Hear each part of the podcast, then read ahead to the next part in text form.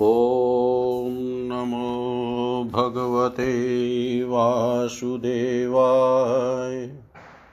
श्रीमद्भागवत महापुराणम् अष्टमः स्कन्धः अथ प्रथमोऽध्याय मन्वन्तरों का वर्णन राजोवाच। स्वायम्भुवस्येय गुरो वंशोऽयं विस्तराच्छुत्र। यत्र विश्वश्रियाँ सर्गो मनुन्या न वदस्वन यत्र यत्र हरेर्जन्म कर्माणि च महीयश गृह्णन्ति कवयो ब्रह्मस्थानी नो वद शृण्वताम्। यद्यस्मिन्नन्तरे ब्रह्मन् भगवान् विश्वभावन कृत्वान् कुरुते कर्ता हि अतीते अनागते अद्य वा ऋषिरुवाच। मनवोऽस्मिन् व्यतीताः षट्कल्पे स्वाम्भुवादय आद्यस्ते कथितो यत्र देवादीनां च सम्भव। आकुत्यां, देवहूत्यां च दुहित्रोस्तस्य वै मनो धर्मज्ञानोपदेशार्थं भगवान् पुत्रतां गत।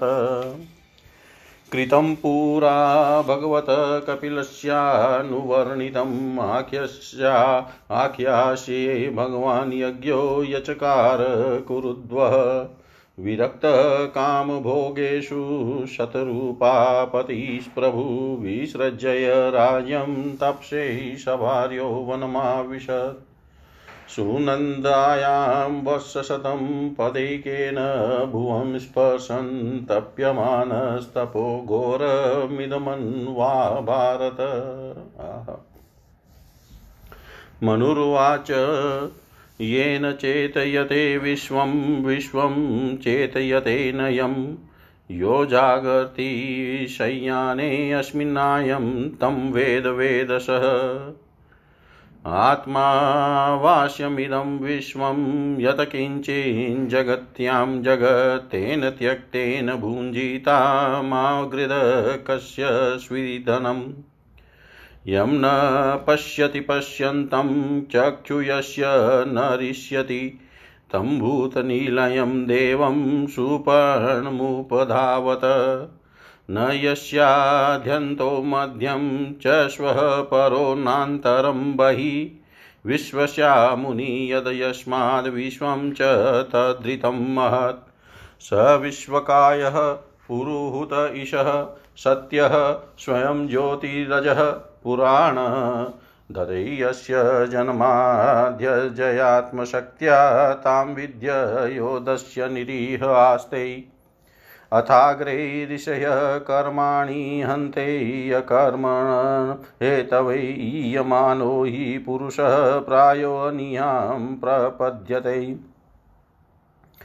ईहते भगवानीशो न हि तत्र विसज्जते। आत्मलाभेन पूर्णाथो नावसीदन्ति ये अनुत्तम। तमिहमानं निरङ्कृतं बुधं निराशीषं पूर्णमनन्यचोदितं नीणशिक्षयन्तं निजवर्त्मसंस्थितं प्रभुं प्रपद्ये अखिलधर्मभावनं श्रीशुकुवाच इति मन्त्रोपनिषदम्। इति मन्त्रोपनिषदं व्याहरन्तं समाहितं दृष्ट्वासुरायातुधाना जगधूमभ्यद्रवञ्च्युदा तास्तथावशीतान् वीक्षय यज्ञसर्वगतो हरि, यामैः परिवृतो देवै हत्वा शासत्रिविष्टपम्। स्वरोचिषो द्वितीयस्तु मनुरग्नेः सुतोऽभवत् द्युमत्सुषेण रोचिष्मत प्रमुखास्तस्य चात्मजा। ततेन्द्रो रोचनस्त्वाशिदः देवाश्च तुषितादय। ऊर्जस्तम्भादय सप्त ब्रह्मवादिन।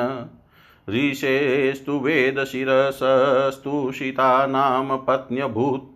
तस्यां यज्ञै ततो देवो विभूरित्य विविश्रुतः अष्टाशीतिसहस्राणि मुनयो ये धृतव्रतः अन्वशिक्षन् व्रतं तस्य कौमारब्रह्मचारिण।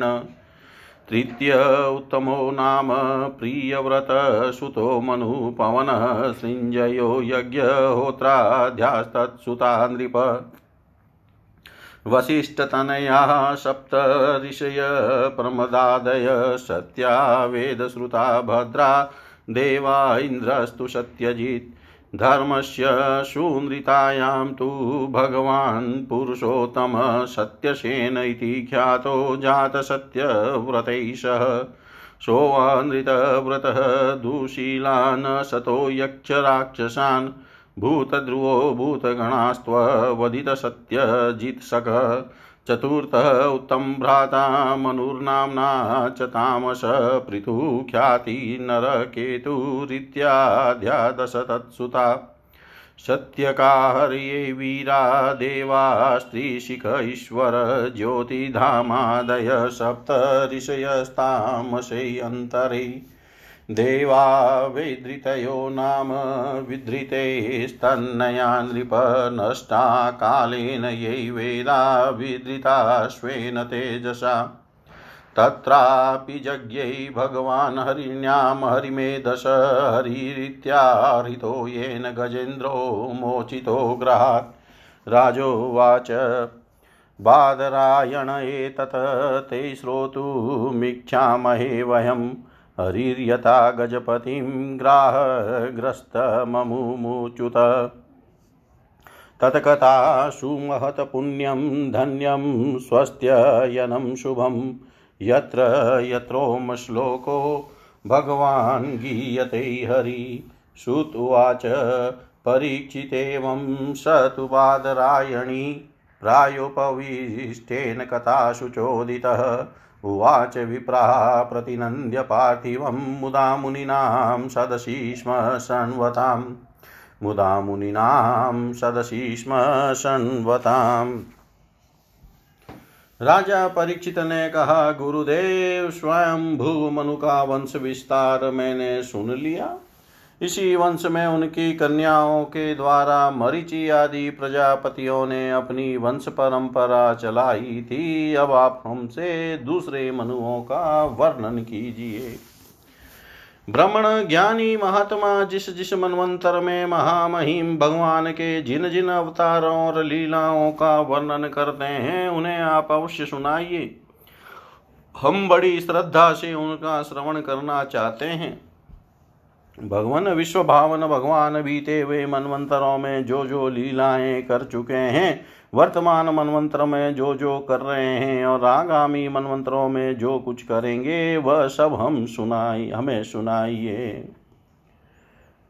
श्री सुखदेव जी ने कहा, इस कल्प में स्वयं भू आदि छह मनवंतर बीत चुके हैं, उनमें से पहले मनवंतर का मैंने वर्णन कर दिया। उसी में देवता आदि की उत्पत्ति हुई थी। स्वयं भुव मनु की पुत्री आकुति से यज्ञ पुरुष के रूप में धर्म का उपदेश करने के लिए तथा देवहूति से कपिल के रूप में ज्ञान का उपदेश करने के लिए भगवान ने उनके पुत्र रूप से अवतार ग्रहण किया था। परीक्षित भगवान कपिल का वर्णन मैं पहले ही तीसरे स्कंद में कर चुका हूँ। अब भगवान यज्ञ पुरुष ने आकुति के गर्भ से अवतार लेकर जो कुछ किया, उसका वर्णन करता हूँ। परिचित भगवान स्वयं भू मनु ने समस्त कामनाओं और भोगों से विरक्त होकर राज्य छोड़ दिया। वे अपनी पत्नी शतरूपा के साथ तपस्या करने के लिए वन में चले गए। परीक्षित उन्होंने सुनंदा नदी के किनारे पृथ्वी पर एक पैर से खड़े रहकर सौ वर्षों तक घोर तपस्या की। तपस्या करते समय वे प्रतिदिन इस प्रकार भगवान की स्तुति करते थे। मनुजी कहा करते थे?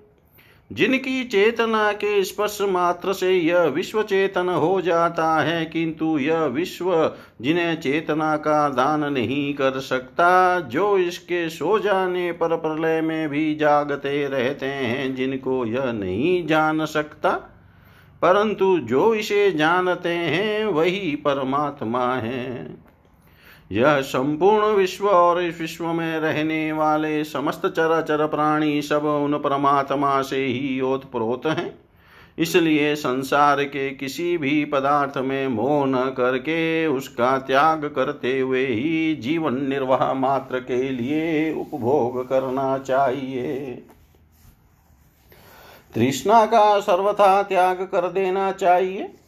भला ये संसार की संपत्तियाँ किसकी है? भगवान सबके साक्षी हैं। उन्हें बुद्धि, वृत्तियाँ या नेत्र आदि इंद्रियाँ नहीं देख सकती, परंतु उनकी ज्ञान शक्ति अखंड है। समस्त प्राणियों के हृदय में रहने वाले उन्हीं स्वयं प्रकाश असंग परमात्मा की शरण ग्रहण करो। जिनका न आदि है न अंत, फिर मध्य तो होगा ही कहाँ से? जिनका न कोई अपना है और न पराया और न बाहर है न भीतर, वे विश्व के आदि अंत, मध्य अपने पराए बाहर और भीतर सब कुछ है। उन्हीं की सत्ता से विश्व की सत्ता है, वही अनंत वास्तविक सत्य पर ब्रह्म है। वही परमात्मा विश्व रूप है। उनके अनंत नाम है, वे सर्वशक्तिमान, सत्य, स्वयं प्रकाश, जन्मा और पुराण पुरुष है। वे अपनी माया शक्ति के द्वारा ही विश्व सृष्टि के जन्म आदि को स्वीकार कर लेते हैं और अपनी विद्या शक्ति के द्वारा उसका त्याग करके निष्क्रिय सत्व सत्य स्वरूप मात्र रहते हैं। इसी से ऋषि मुनि निष्कर्म्य स्थित ही अर्थात ब्रह्म से एकत्व प्राप्त करने के लिए पहले कर्म योग का अनुष्ठान करते हैं। प्राय कर्म करने वाला पुरुष ही अंत में निष्क्रिय होकर कर्मों से छुट्टी पा लेता है। यो तो सर्वशक्तिमान भगवान भी कर्म करते हैं, परंतु वे आत्मलाभ से पूर्ण काम होने के कारण उन कर्मों में आसक्त नहीं होते। अतः उन्हीं का अनुसरण करके अनासक्त रहकर कर्म करने वाले भी कर्म बंधन से मुक्त ही रहते हैं। भगवान ज्ञान स्वरूप है, इसलिए उनमें अहंकार का लेश भी नहीं है। वे सर्वतः परिपूर्ण हैं, इसलिए उन्हें किसी वस्तु की कामना नहीं है। वे बिना किसी की प्रेरणा के स्वचंद रूप से ही कर्म करते हैं। वे अपनी ही बनाई हुई मर्यादा में स्थित रहकर अपने कर्मों के द्वारा मनुष्य को शिक्षा देते हैं। वे ही समस्त धर्मों के प्रवर्तक और उनके जीवन दाता हैं। मैं उन्हीं प्रभु की शरण में हूँ। श्री सुखदेव जी कहते हैं परीक्षित एक बार स्वयं भू मनु एकाग्रचित से इस मंत्रमय उपनिषद स्वरूप श्रुति का पाठ कर रहे थे। उन्हें नींद में अचेत होकर बड़बड़ाते जान, भूखे, असुर और राक्षस खा जाल डालने के लिए उन पर टूट पड़े। यह देख कर अंतर्यामी भगवान यज्ञ पुरुष अपने पुत्र याम नामक देवताओं के साथ वहाँ आए। उन्होंने उन खा डालने के निश्चय से आए हुए असुरों का संहार कर डाला और फिर वे इंद्र के पद पर प्रतिष्ठित होकर स्वर्ग का शासन करने लगे। परिचित दूसरे मनु हुए स्वारोचिस वे अग्नि के पुत्र थे। उनके पुत्रों के नाम थे ध्युमान सुसेन और रोचिस्मान आदि। उस मनवंतर में इंद्र का नाम था रोचन, प्रधान देवगण थे तुषित आदि। ऊर्ध स्तंभ आदि वेदवाणी गण सप्तषि थे। उस मनवंतर में वेद शिरा नाम के ऋषि की पत्नी तुषिता थी। उनके गर्भ से भगवान ने अवतार ग्रहण किया और विभु नाम से प्रसिद्ध हुए। वे आजीवन नैष्टिक ब्रह्मचारी रहे। उन्हीं के आचरण से शिक्षा ग्रहण करके अठासी हज़ार व्रत निष्ठ ऋषियों ने भी ब्रह्मचर्य व्रत का पालन किया। तीसरे मनु थे उत्तम, वे प्रिय व्रत के पुत्र थे। उनके पुत्रों के नाम थे पवन, संजय यज्ञहोत्र आदि। उस मनवंतर में वशिष्ठ जी के प्रमद आदि सात पुत्र सप्त ऋषि थे। सत्य, वेद, श्रुत और भद्र नामक देवताओं के प्रधान गण थे और इंद्र का नाम था सत्य जी। उस समय धर्म की पत्नी सुंद्रिता के गर्भ से पुरुषोत्तम भगवान ने सत्यसेन के नाम से अवतार ग्रहण किया था। उनके साथ सत्यव्रत नाम के देवगण भी थे। उस समय के इंद्र सत्यजीत के सखा बनकर भगवान ने असत्य परायण, दुशील और दुष्ट यक्षों, राक्षसों एवं जीवद्रोही भूत गणों का संहार किया। चौथे मनु का नाम था तामस, वे तीसरे मनु उत्तम के सगे भाई थे। उनके पृथु पृथु ख्याति नर केतु इत्यादि दस पुत्र थे। सत्यकरी और वीर नामक देवताओं के प्रधान गण थे। इंद्र का नाम था त्रिशिख। उस मनवंत्र में ज्योतिर्धाम आदि सप्तषि थे। परीक्षित उस तामस नाम के मनवंतर में विधृति के पुत्र वैधृति नाम के और भी देवता हुए। उन्होंने समय के फेर से नष्ट प्राय वेदों को अपनी शक्ति से बचाया था, इसीलिए वे वे धृति कहलाए। इस मनवंतर में हरि मेधा ऋषि की पत्नी हरिणी के गर्भ से हरि के रूप में भगवान ने अवतार ग्रहण किया। इसी अवतार में उन्होंने ग्रह से गजेंद्र की रक्षा की थी। राजा परीक्षित ने पूछा, मुनिवर, हम आपसे यह सुनना चाहते हैं कि भगवान ने गजेंद्र को ग्रह के फंदे से कैसे छुड़ाया था? सब कथाओं में वही कथा परम पुण्यमय, प्रशंसनीय, मंगलकारी और शुभ है, जिसमें महात्माओं के द्वारा गान किए हुए भगवान श्री हरि के पवित्र यश का वर्णन रहता है। सूत जी कहते हैं, शौनकादि ऋषियों, राजा परिचित आमरण अनशन करके कथा सुनने के लिए ही बैठे हुए थे। उन्होंने जब श्री सुखदेव जी महाराज को इस प्रकार कथा कहने के लिए प्रेरित किया, तब वे बड़े आनंदित हुए और प्रेम से परीक्षित का अभिनंदन करके मुनियों की भरी सभा में कहने लगे। इति श्रीमद्भागवते महापुराणे पारमहंस्यां संहितायाम् अष्टम स्कन्धे मन्वन्तरानुचरिते प्रथमोऽध्याय। सर्वं श्रीशां सदाशिवार्पणम् ॐ विष्णवे नमः, ॐ विष्णवे नमः, ॐ विष्णवे नमः। श्रीमद्भागवत अष्टम स्कंध द्वितीयोध्याय ग्रह द्वारा गजेंद्र का पकड़ा जाना श्री शुकुवाच आसीदगिरिवरो राजस्त्रिकूट इति विस्तृत।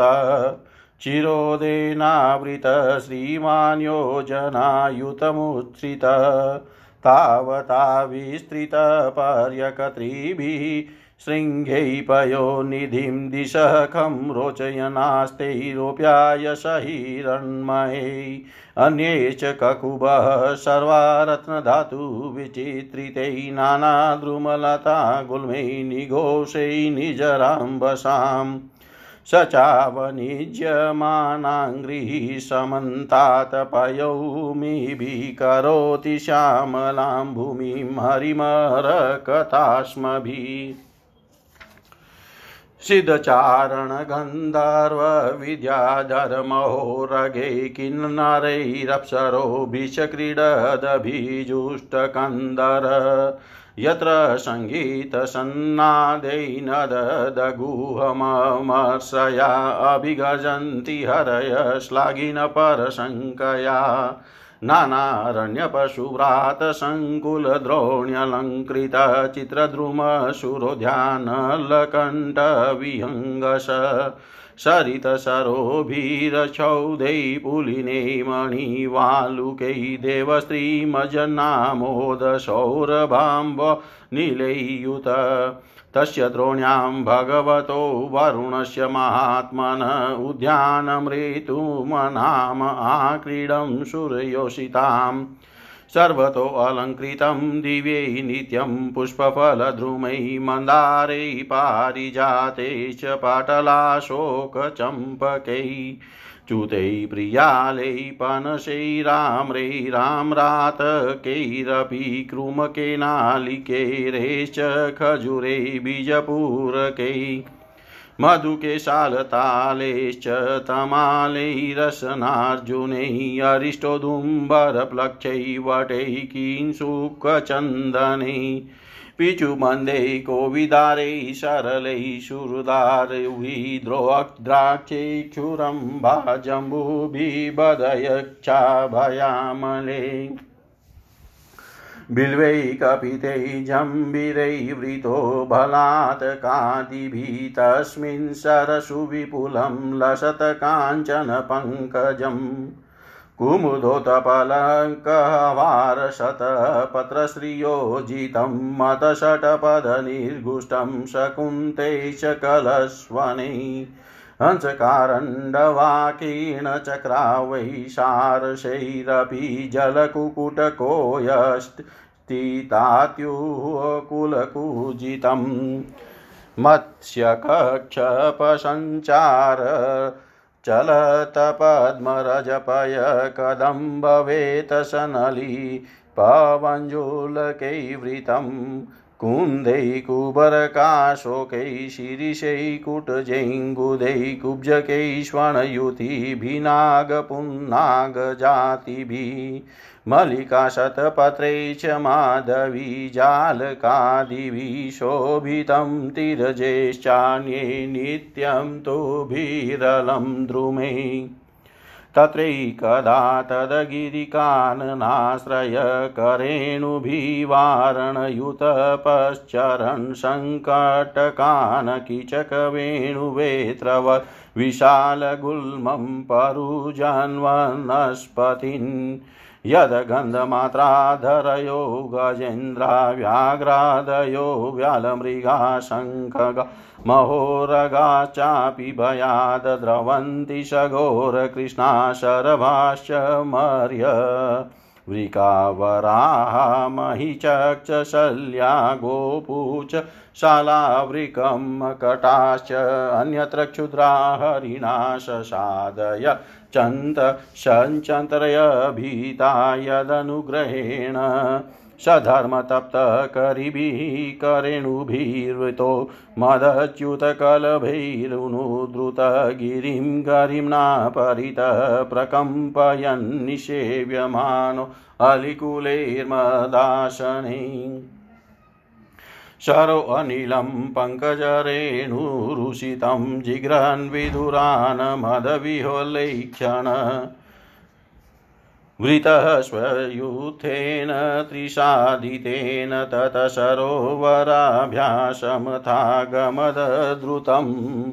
विघाय तस्मिन्नमृताम्बुनिर्मलं हेमारविन्दोत्पलरेणुवासितं पपौनिकामं निजपुष्करो दधृतमात्मानमदभीष्णपयन् गतक्लम्म स्वपुष्करेणोदधृतशिखराम्बुभिः निपायन्यस पन्यता गृही गृणीकरेणुकलभाष दुर्मदो नाचष्टकृत्रं कृपणोऽजमायया तं तत्र कचिन्नृपदेवचोदितो ग्राहो बलियाशचरणे रुषाग्रहीत यदृच्छयेवं व्यसनं गतो गजो। यथा बलं सोऽतिबलो विचक्रमे।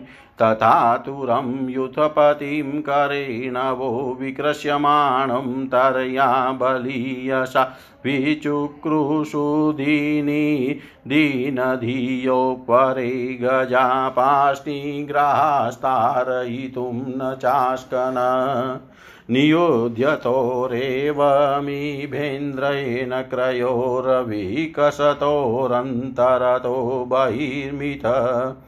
समासहस्रं व्यगमन्महीपते सप्राणयोश्चित्रमंसतामरा ततो गजेन्द्रस्य मनोबलो जशां कालेन दीर्घेन महानबुधव्यय विक्रस्यमाणस्य जले अवसिदतो विपर्ययो अभूत सकलं जलोकश। इतं गजेन्द्रः स यदापसङ्कटं प्राणस्य देहि विवशो यदृच्छया अपारयन्नात्मविमोक्षणे चिरं दद्यविमां बुद्धिमताभ्यपद्यत। नमामि मे ज्ञातय आतुरं गजाकुतकरिण्यः प्रभवन्ति मोचितुं। ग्राहेण पाशेन विधातुरावृतोऽप्यहं च तम्यामि परम्परायणम् यकचनेशो बलिनोऽन्तकोरगात् प्रचण्डवेगादभिधावतो भृशम्। भीतं प्रपन्नं परिपाति यद्भयान् मृत्युः प्रधावत्यरणं तमीमहि मृत्युप्रभावत्यरणं तमीमहि। श्री सुखदेव जी ने कहा, परीक्षित क्षीर सागर में त्रिकुट नाम का एक प्रसिद्ध सुंदर एवं श्रेष्ठ पर्वत था वह दस हज़ार योजन ऊँचा था। उसकी लंबाई चौड़ाई भी चारों ओर इतनी ही थी। उसके चांदी लोहे और सोने के तीन शिखरों की छटा से समुद्र दिशाएँ और आकाश जगमगाते रहते थे और भी उतने, उसके कितने ही शिखर ऐसे थे जो रत्नों और धातुओं का की रंग बिरंगी छटा दिखाते हुए सब दिशाओं को प्रकाशित कर रहे थे।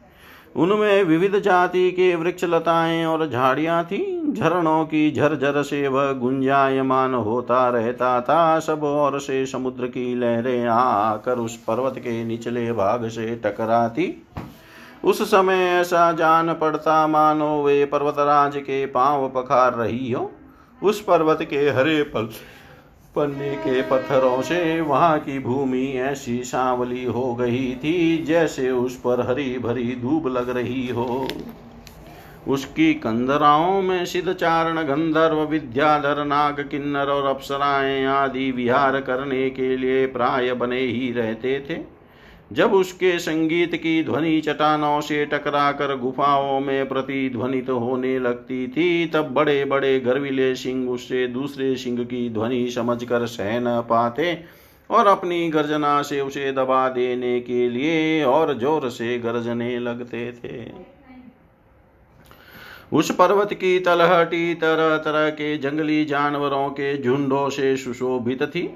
अनेकों प्रकार के वृक्षों से भरे हुए देवताओं के उद्यान में सुंदर सुंदर पक्षी मधुर कंठ से चहकते रहते थे। उस पर बहुत सी नदियाँ और सरोवर भी थे। उनका जल बड़ा निर्मल था। उनके पुलिन पर मणियों की बालू चमकती रहती थी। उनमें देवांगनाएँ स्नान करती थी, जिससे उनका जल अत्यंत सुगंधित हो जाता था। उसकी सुर भी लेकर भिनी भिनी वायु चलती रहती थी। पर्वतराज त्रिकुट की तराई में भगवत प्रेमी महात्मा भगवान वरुण का एक उद्यान था, उसका नाम था ऋतुमान। उसमें देवांगनाएँ क्रीड़ा करती रहती थी। उसमें सब और ऐसे दिव्य वृक्ष शोभायमान थे जो फलों और फूलों से सर्वदा लदे ही रहते थे। उस उद्यान में मंदार, पारिजात, गुलाब, अशोक, चंपा, तरह तरह के आम, प्रियाल, कटहल, आमड़ा, सुपारी, नारियल, खजूर, बिजोरा, महुआ साखू ताड़, तोमाल, असन, अर्जुन, रीटा गुल्लर पाकर बरगद पलाश चंदन नीम कचनार साल देवदारू दाख ईख केला जामुन बैर रुद्राक्ष हरे आंवला बैल केथ नींबू और भिलावे आदि के वृक्ष लहराते रहते थे। उस उद्यान में एक बड़ा भारी सरोवर था, उसमें सुनहले कमल खिल रहे थे। और भी विविध जाति के कुमुद उत्पल कव्वार, सतदल आदि कमलों की अनूठी छटा छिटक रही थी। मत वाले भोरे गूंज रहे थे, मनोहर पक्षी कलरव कर रहे थे, हंस कारंडव चक्रवाक और सारस दल के दल भरे हुए थे।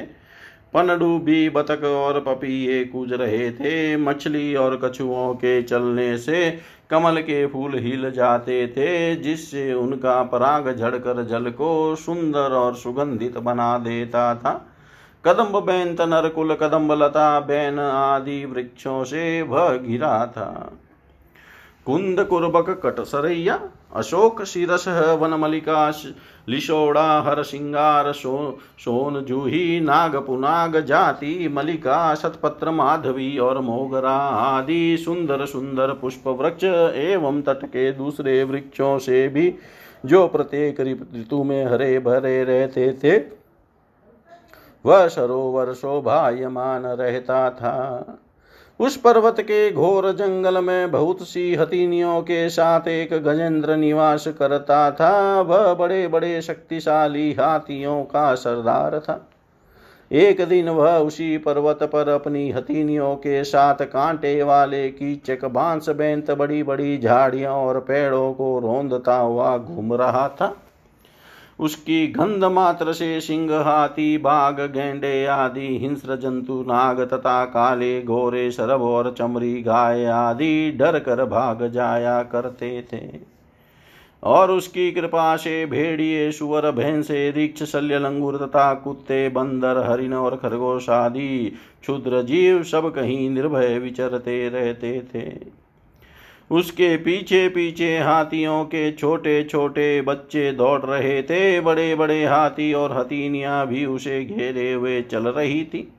उसकी धमक से पहाड़ एक बार की काँप उठता था। उसके घंड स्थल से टपकते हुए मद का पान करने के लिए साथ सात भौरे उड़ते जा रहे थे। मत के कारण उसके नेत्र विवल हो रहे थे। बड़े ज़ोर की धूप थी इसलिए वह व्याकुल हो गया तथा और उसे तथा अपने साथियों को प्यास भी सताने लगी।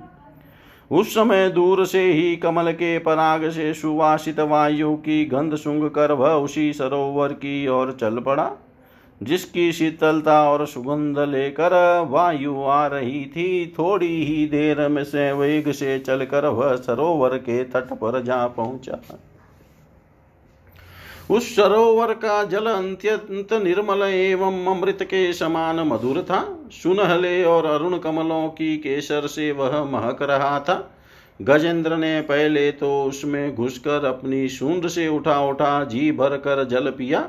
फिर उस जल में स्नान करके अपनी थकान मिटाई।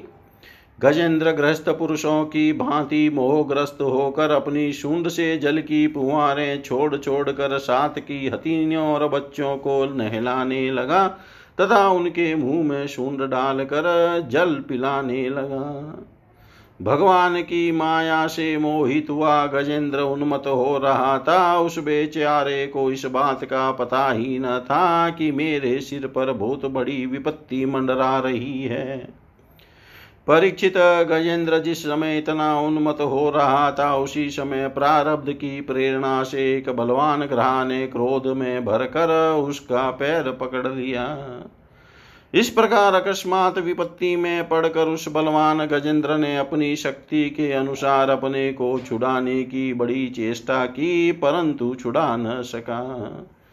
दूसरे हाथी हथिनियों और उनके बच्चों ने देखा कि उनके स्वामी को बलवान ग्राह बड़े वेग से खींच रहा है और वे बहुत घबरा रहे हैं। उन्हें बड़ा दुख हुआ, वे बड़ी विकलता से चिघाड़ने लगे। बहुतों ने उसे सहायता पहुँचा कर जल से बाहर निकालने ना चाहा, परंतु इसमें भी वे असमर्थ ही रहे। गजेंद्र और ग्रह अपनी अपनी पूरी शक्ति लगाकर भिड़े हुए थे। कभी गजेंद्र ग्रह को बाहर खींच लाता तो कभी ग्रह गजेंद्र को भीतर खींच ले जाता। परीक्षित इस प्रकार उनको लड़ते लड़ते एक हज़ार वर्ष बीत गए और दोनों ही जीते रहे। यह घटना देखकर देवता भी आश्चर्यचकित हो गए। अंत में बहुत दिनों तक बार बार जल में खींचे जाने से गजेंद्र का शरीर शीतल पड़ गया। न तो उसके शरीर में बल रह गया और न मन में उत्साह। शक्ति भी क्षीण हो गई। इधर ग्रह तो जलचर ही ठहरा, इसलिए उसकी शक्ति छीन होने के स्थान पर बढ़ गई। वह बड़े उत्साह से और भी बल लगाकर गजेंद्र को खींचने लगा। इस प्रकार देहाभिमानी गजेंद्र अकस्मात प्राण संकट में पड़ गया और अपने को छुड़ाने में सर्वथा समर्थ हो गया। बहुत देर तक उसने अपने छुटकारे के उपाय पर विचार किया। अंत में वह इस निश्चय पर पहुँचा। यह ग्रह विधाता की फांसी ही है। इसमें फंसकर मैं आतुर हो रहा हूँ। जब मुझे मेरे बराबर के हाथी भी इस विपत्ति से न उबार सके, तब ये बेचारी हथिनिया तो छुड़ा ही कैसे सकती है? इसलिए अब मैं संपूर्ण विश्व के एकमात्र आश्रय भगवान की ही शरण लेता हूँ। काल बड़ा बली है, यह सांप के समान बड़े प्रचंड वेग से सबको निगल जाने के लिए दौड़ता ही रहता है। इसमें अत्यंत भयभीत होकर जो कोई भगवान की शरण में चला जाता है, उसे वे प्रभु अवश्य अवश्य बचा लेते हैं। उनके भय से भीत होकर मृत्यु भी अपना काम ठीक ठीक पूरा करता है, वही प्रभु सबके आश्रय है, मैं उन्हीं की शरण ग्रहण करता हूँ। इति श्रीमद्भागवते महापुराणे पारमंस्यां सहितायाम् अष्टमस्कन्धे मन्वन्ता रानुवर्णने गजेन्द्रोपाख्याने द्वितीयोऽध्याय सर्वं श्रीशां सदाशिवार्पणम् अस्तु। ॐ विष्णवे नमः, ॐ विष्णवे नमः, ॐ विष्णवे नमः। श्रीमद्भागवत अष्टम स्कंध तृतीयो अध्याय। गजेंद्र के द्वारा भगवान की स्तुति और उसका संकट से मुक्त होना। श्री शुकुवाच एवं वशितो बुद्धिया समाधाय मनोहृदि जजाप परमं जाप्यं प्राग्जन्मन्यनुशिक्षितम्। गजेन्द्र उवाच ॐ नमो भगवते तस्मै यत चिदात्मकम्।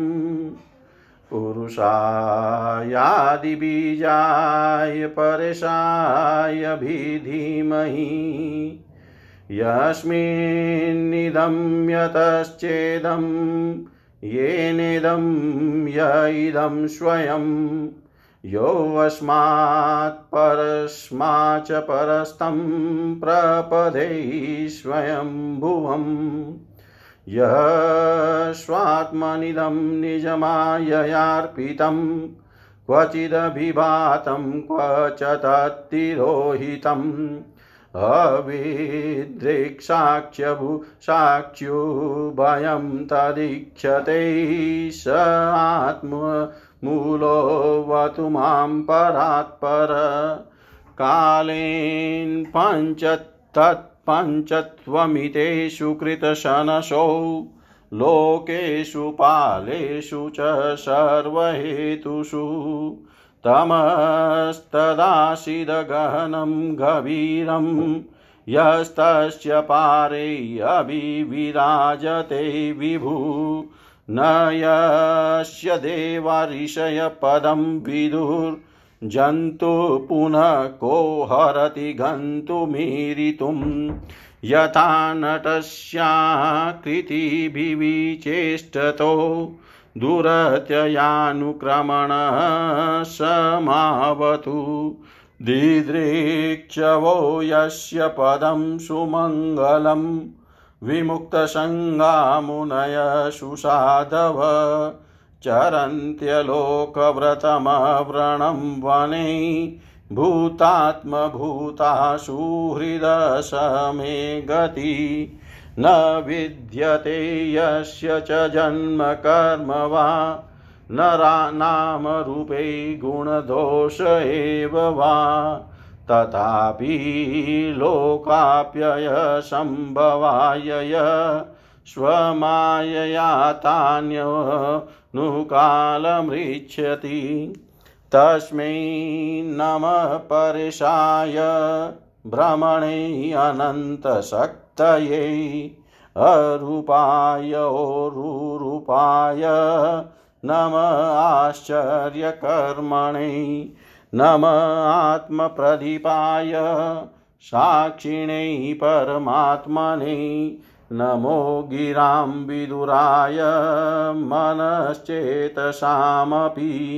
सत्त्वेन प्रतिलभ्याय निष्कर्मेण विपश्चिता नम केवल्यनाथाय निर्वाणसुखसंविधे नमः शान्ताय घोराय मूढाय गुणधर्मिणे निर्विशेषाय साम्याय नमो ज्ञानघनाय च क्षेत्रज्ञाय नमस्तुभ्यं सर्वाध्यक्षाय साक्षिणे पुरुषायात्ममूलाय मूलप्रकृतियै नमः सर्वेन्द्रियगुणद्रष्टैः सर्वपत्ययहेतवै असताचाय योक्ताय सदा भाषाय ते नमः।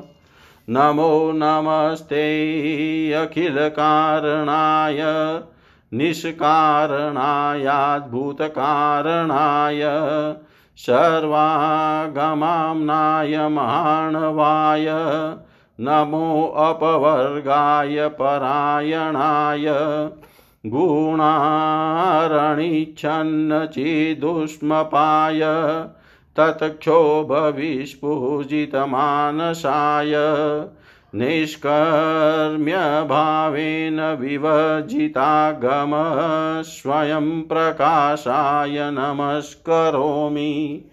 माद्रिक्प्रपन्नपशुपाशविमोक्षणाय मुक्ताय भूरि करुणाय नमो अलयाय। श्वांसेन् सर्वतन्नुभृन्नमनसि प्रतीत प्रत्यग्दृशै भगवते बृहते नमस्ते। आत्मात्मजाप्तगृहवितजनेषु शक्तैर्दुष्प्रापणाय गुणसङ्गविवर्जिताय।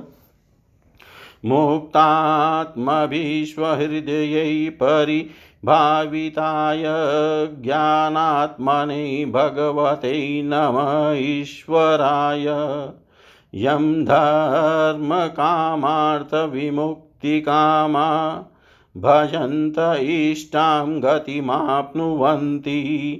किं त्वाशिशोरात्यपि देहमव्ययं करोतु मे यद्भ्रदयो विमोक्षणम्।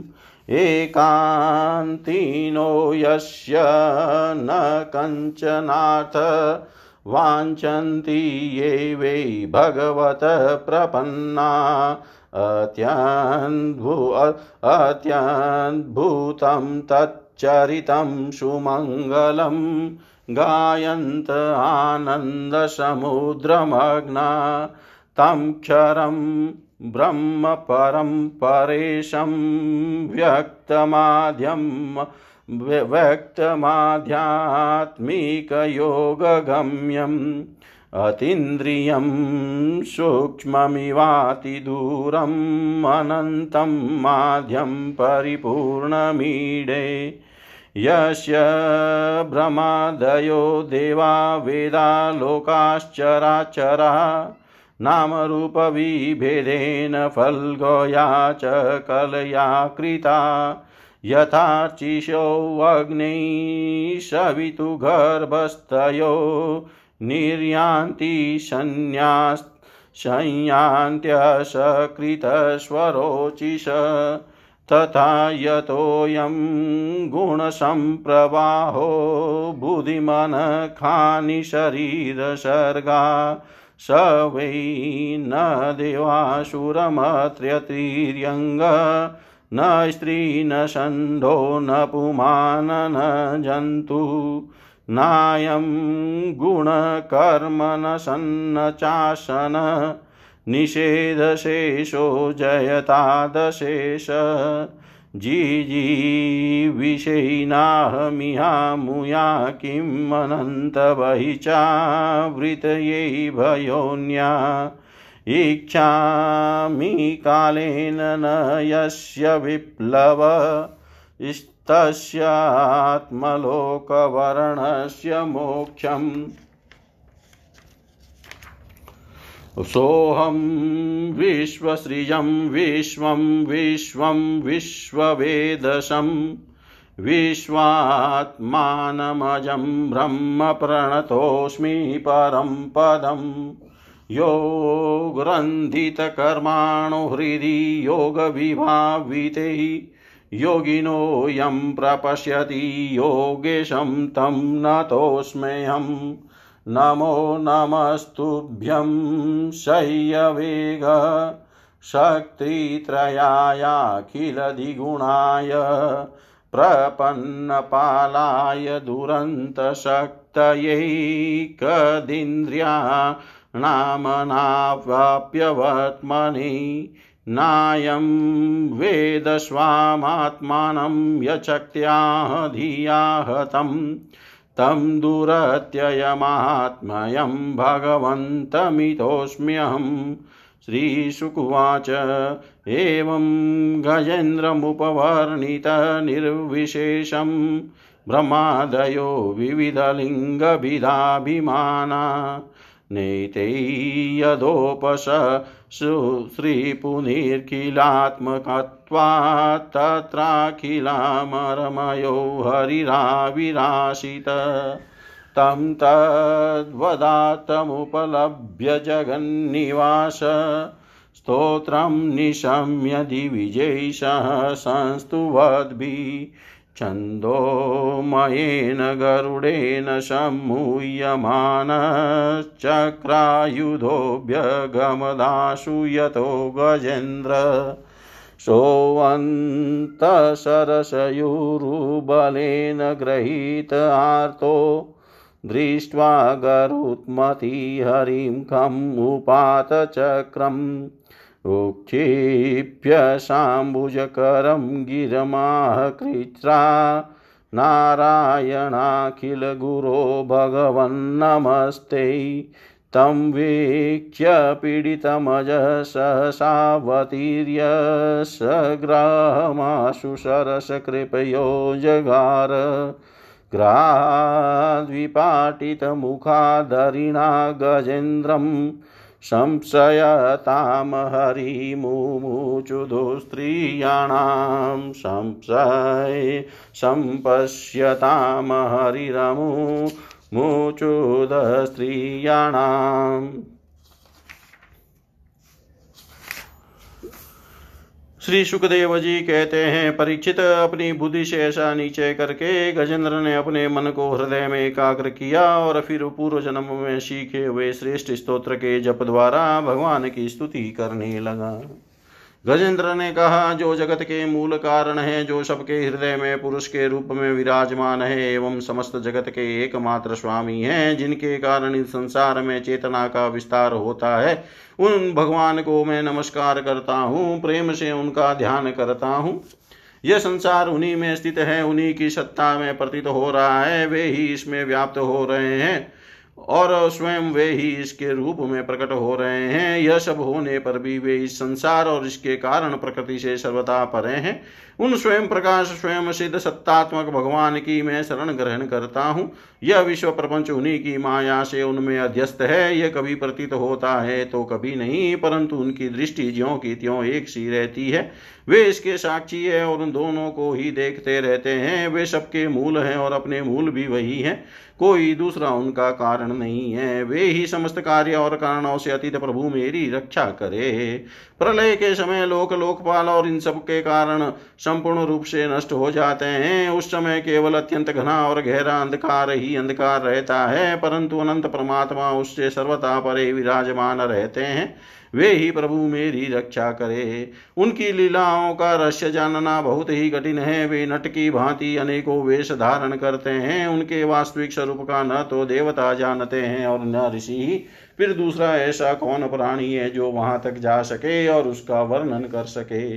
वे प्रभु मेरी रक्षा करे, जिनके परम मंगलमय स्वरूप का दर्शन करने के लिए महात्मा गण संसार की समस्त आसक्तियों का परित्याग कर देते हैं और वन में जाकर अखंड भाव से ब्रह्मचर्य आदि अलौकिक व्रतों का पालन करते हैं।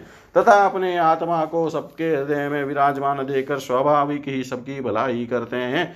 वे ही मनु मुनियों के सर्वस्व भगवान, मेरे सहायक हैं, वे ही मेरी गति है। न उनके जन्म कर्म है और न नाम रूप, फिर उनके संबंध में गुण और दोष की तो कल्पना ही कैसे की जा सकती है? फिर भी विश्व की सृष्टि और संहार करने के लिए समय समय पर वे उन्हें अपनी माया से स्वीकार करते हैं। उन्हीं अनंत शक्तिमान सर्वेश्वर्यमय परम ब्रह्म परमात्मा को मैं नमस्कार करता हूँ। वे अरूप होने पर भी बहुरूप है। उनके कर्म अत्यंत आश्चर्यमय है। मैं उनके चरणों में नमस्कार करता हूँ। स्वयं प्रकाश सबके साक्षी परमात्मा को मैं नमस्कार करता हूँ। जो मन वाणी और चित्त से अत्यंत दूर है उन परमात्मा को मैं नमस्कार करता हूँ। विवेकी, पुरुष, कर्म, संन्यास अथवा कर्म समर्पण के द्वारा अपना अंतकरण शुद्ध करके जिन्हें प्राप्त करते हैं तथा जो स्वयं तो नित्य मुक्त परमानंद एवं ज्ञान स्वरूप है ही दूसरों को केवल या मुक्ति देने की सामर्थ्य भी केवल उन्हीं में है, उन प्रभु को मैं नमस्कार करता हूँ, जो सत्व रज तम इन तीन गुणों का धर्म स्वीकार करके क्रमश शांत, घोर और मूढ़ अवस्था में भी धारण करते हैं, मूढ़ अवस्था भी धारण करते हैं, उन भेद रहित संभाव से स्थित एवं ज्ञान घन प्रभु को मैं बार बार नमस्कार करता हूँ। आप सबके स्वामी समस्त क्षेत्रों के एकमात्र ज्ञाता एवं सर्वक्षाती है साक्षी है, आपको मैं नमस्कार करता हूँ। आप स्वयं ही अपने कारण है, पुरुष और मूल प्रकृति के रूप में भी आप ही हैं। आपको मेरा बारंबार नमस्कार। आप समस्त इंद्रिया और उनके विषयों के दृष्टा है। समस्त प्रतीतियों के आधार है। अहंकार आदि छाया रूप सत वस्तुओं के द्वारा आपका ही अस्तित्व प्रकट होता है। समस्त वस्तुओं की सत्ता के रूप में भी केवल आप ही भास रहे हैं। मैं आपको नमस्कार करता हूँ। आप सबके मूल कारण है। आपका कोई कारण नहीं है। तथा कारण होने पर भी आप विकार या परिणाम परिणाम नहीं होता, इसलिए आप अनोखे कारण हैं। आपको मेरा बार बार नमस्कार। जैसे समस्त नदी झरने आदि का परम आश्रय समुद्र है, वैसे ही आप समस्त वेद और शास्त्रों के परम तात्पर्य हैं। आप मोक्ष रूप हैं और समस्त संत आपकी ही शरण ग्रहण करते हैं। अतः आपको मैं नमस्कार करता हूँ। जैसे यज्ञ के काष्टरणी में अग्निगुप्त रहती है, वैसे ही अपने आप को ज्ञान के गुणों की माया से ढक रखा है। गुणों में क्षोभ होने पर उनके द्वारा विविध प्रकार की सृष्टि रचना का आप संकल्प करते हैं, जो लोग कर्म संन्यास अथवा कर्म समर्पण के द्वारा आत्म तत्व की भावना करके वेद शास्त्रों से ऊपर उठ जाते हैं, उनके आत्मा के रूप में आप स्वयं प्रकाशित हो जाते हैं। आपको मैं नमस्कार करता हूँ। जैसे कोई दयालु पुरुष फंदे में पड़े हुए पशु का बंधन काट दे, वैसे ही आप मेरे जैसे शरणागतों की फांसी काट देते हैं। आप नित्य मुक्त हैं, परम करुणामय हैं और भक्तों का कल्याण करने में आप कभी आलस्य नहीं करते। आप आपके चरणों में मेरा नमस्कार है। समस्त प्राणियों के हृदय में अपने अंश के द्वारा अंतरात्मा के रूप में आप उपलब्ध होते रहते हैं। आप सौवेश्वर्य पूर्ण एवं अनंत है। आपको मैं नमस्कार करता हूँ। जो लोग शरीर, पुत्र, गुरुजन, ग्रह, संपत्ति और स्वजनों के आशक्त हैं, उन्हें आपकी प्राप्ति अत्यंत कठिन है, क्योंकि आप स्वयं गुणों की आसक्ति से रहित हैं। जीव मुक्त पुरुष अपने हृदय का आपका निरंतर चिंतन करते रहते हैं। उन सर्वेश्वर्य पूर्ण ज्ञान स्वरूप भगवान को मैं नमस्कार करता हूँ। धर्म, अर्थ, काम और मोक्ष की कामना से मनुष्य उन्हीं का भजन करके अपने अभिष्ट वस्तु प्राप्त कर लेते हैं। इतना ही नहीं, वे उनको सभी प्रकार का सुख देते हैं और अपने ही जैसा विनाशी पार्षद शरीर भी दे देते हैं, वे ही परम दयालु प्रभु मेरा उद्धार करे। जिनके अनन्य प्रेमी भक्तजन उन्हीं की शरण में रहते हुए उनसे किसी भी वस्तु की यहाँ तक कि मोक्ष की भी अभिलाषा नहीं करते, केवल उनकी परम दिव्य मंगलमयी लीलाओं का गान करते हुए आनंद के समुद्र में निमग्न रहते हैं, जो विनाशी, सर्वशक्तिमान अभक्त इंद्रियातीत और अत्यंत सूक्ष्म है जो अत्यंत निकट रहने पर भी बहुत दूर जाने पड़ते हैं, जो आध्यात्मिक योग अर्थात ज्ञान योग या भक्ति योग के द्वारा प्राप्त होते हैं, उन्हीं आदि पुरुष अनंत एवं परिपूर्ण पर ब्रह्म परमात्मा की मैं स्तुति करता हूँ। जिनकी अत्यंत छोटी कला से अनेकों नाम रूप के भेदभाव से युक्त ब्रह्मा आदि देवता वेद और चराचर लोकों की सृष्टि हुई है। जैसे धधकती हुई आग से लपटे हुए प्रकाशमान सूर्य से उनकी किरणें बार बार निकलती और लीन होती रहती है, वैसे ही जिन स्वयं प्रकाश परमात्मा से बुद्धि, मन, इंद्रिय और शरीर जो गुणों के प्रवाह रूप है बार बार प्रकट होते तथा लीन हो जाते हैं। वे भगवान न देवता है और न असुर। वे मनुष्य और पशु पक्षी भी नहीं है। न वे स्त्री है, न पुरुष और न नपुंसक। वे कोई साधारण या साधारण प्राणी भी नहीं है। न वे गुण है और न कर्म, न कार्य है और न तो कारण ही। सबका निषेध हो जाने पर जो कुछ बचा रहता है, वही उनका स्वरूप है, तथा वे ही सब कुछ है। वे ही परमात्मा मेरे, वे ही परमात्मा मेरे उद्धार के लिए प्रकट हो। मैं जीना नहीं चाहता, यह हाथी की योनि बाहर और भीतर सब और से अज्ञान रूप आवरण के द्वारा ढकी हुई है। इसको रखकर करना ही क्या है? मैं तो आत्म प्रकाश को ढकने वाले उस अज्ञान रूप आवरण से छूटना चाहता हूँ, जो काल क्रम से अपने आप नहीं छूट सकता जो केवल भगवत कृपा अथवा तत्व ज्ञान के द्वारा ही नष्ट होता है। इसलिए मैं उन पर ब्रह्म परमात्मा की शरण में हूँ, जो विश्व रहित होने पर भी विश्व के रचयता और विश्व स्वरूप है, साथ ही जो विश्व की अंतरात्मा के रूप में विश्व रूप सामग्री से क्रीड़ा भी करते रहते हैं, वह जन्मा परम पद स्वरूप ब्रह्मा को मैं नमस्कार करता हूँ। योगी लोग योग के द्वारा कर्म कर्म वासना और कर्म फल को भस्म करके अपने योग शुद्ध हृदय में जिन योगेश्वर भगवान का साक्षात्कार करते हैं, उन प्रभो को मैं नमस्कार करता हूँ। प्रभो, आपकी तीन शक्तियाँ सत्व रज और तम के राग आदि वेग सही है। समस्त इंद्रियों और मन के विषयों के रूप में भी आप ही प्रतीत हो रहे हैं। इसलिए जिनकी इंद्रिया वश में नहीं है, वे तो आपकी प्राप्ति का मार्ग भी नहीं पा सकते। आपकी शक्ति अनंत है, आप शरणागत वत्सल है, आपको मैं बार बार नमस्कार करता हूँ। आपकी माया अहम बुद्धि से आत्मा का स्वरूप ढक गया है। इसी से यह जीव अपने स्वरूप को नहीं जान पाता। आपकी महिमा अपार है। उन सर्वशक्तिमान एवं माधुर्य निधि भगवान की मैं शरण में हूँ। श्री सुखदेव जी कहते हैं परीक्षित गजेंद्र ने बिना किसी भेदवा भाव के निर्विशेष रूप से भगवान की स्तुति की थी। इसलिए भिन्न भिन्न नाम और रूप को अपना स्वरूप मानने वाले ब्रह्मा आदि देवता उसकी रक्षा करने के लिए नहीं आए। उस समय सर्वात्मा होने के कारण सर्वदेव स्वरूप स्वयं भगवान श्री हरि प्रकट हो गए। विश्व के एकमात्र आधार भगवान ने देखा कि गजेंद्र अत्यंत पीड़ित हो रहा है। अतः उसकी स्तुति सुनकर वेदमय गरुड़ पर सवार हो चक्रधारी भगवान बड़ी शीघ्रता से वहाँ के लिए चल पड़े, जहाँ गजेंद्र अत्यंत संकट में पड़ा हुआ था। उनके साथ स्तुति करते हुए देवता भी आए। सरोवर के भीतर बलवान ग्रहा ने गजेंद्र को पकड़ रखा था और वह अत्यंत व्याकुल हो रहा था।